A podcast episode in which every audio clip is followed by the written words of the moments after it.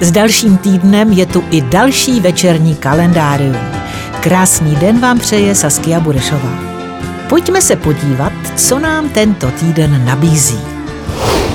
Dnes to jsou tři roky, co do kin vstupuje film Rocketman, který je postaven na životním příběhu Eltona Johna. Film svoji premiéru zažil na festivalu v Cannes. No a jestli nedáváte pondělky, tak právě Elton John jako raketák by pro vás mohl být ideální způsob odpočinku.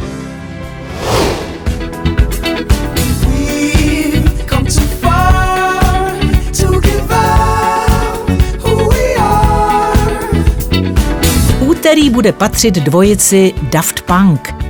Ti 17. května 2013 vydali svoji čtvrtou desku Random Access Memories, jednu z nejlepších desek několika posledních let, za kterou Daft Punk získali hned pět cen Grammy. Přiznám se, že když tyhle dva oznámili svůj konec, tak mi bylo pomalu do breku. V úterý si je připomeňte třeba právě jejich čtvrtou řadovkou. Ve středu 18. května to bude už 44 let, co Ian Curtis spáchal sebevraždu. Zpěvák a kytarista Joy Division byl nalezen oběšený ve svém bytě, kde po sobě nechal puštěné album Idiot od Iggyho Popa a vzkaz, ve kterém stálo. V tuto chvíli bych si přál být mrtvý. Už to prostě nezvládám. Curtisovi bylo pouhých 23 let – Přiznám se, že ať jsem trošku starší, toto by mě asi nenapadlo.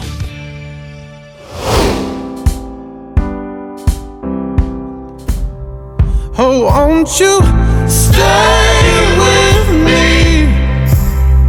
Ve čtvrtek bude své 30.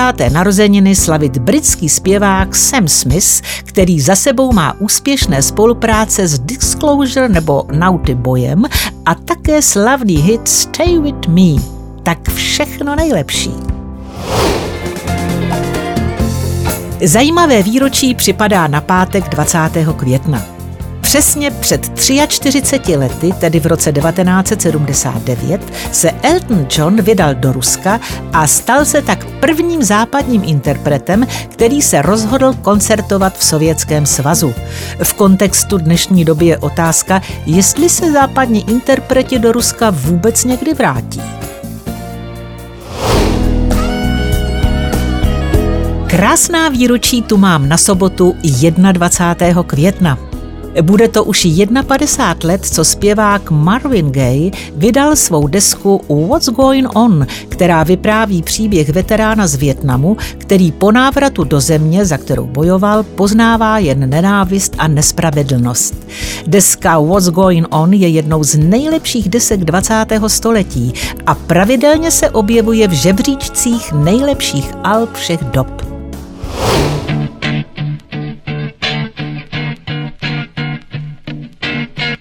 No a bude to už pět let, co se do sebe pustili Mariah Carey a rapper Eminem.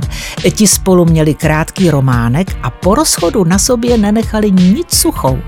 Eminem chtěl zveřejňovat hlasové zprávy, které mu Mariah Carey posílala a ona ho označila za malýho rozmazleného grázla. Eminem jí to od té doby čas od času vrací v některé ze svých písní, prostě taková idylka. Idylku popřeju i vám.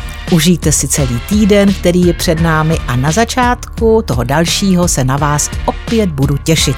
Vaše Saskia Budešová. Večerní kalendárium na Expressu.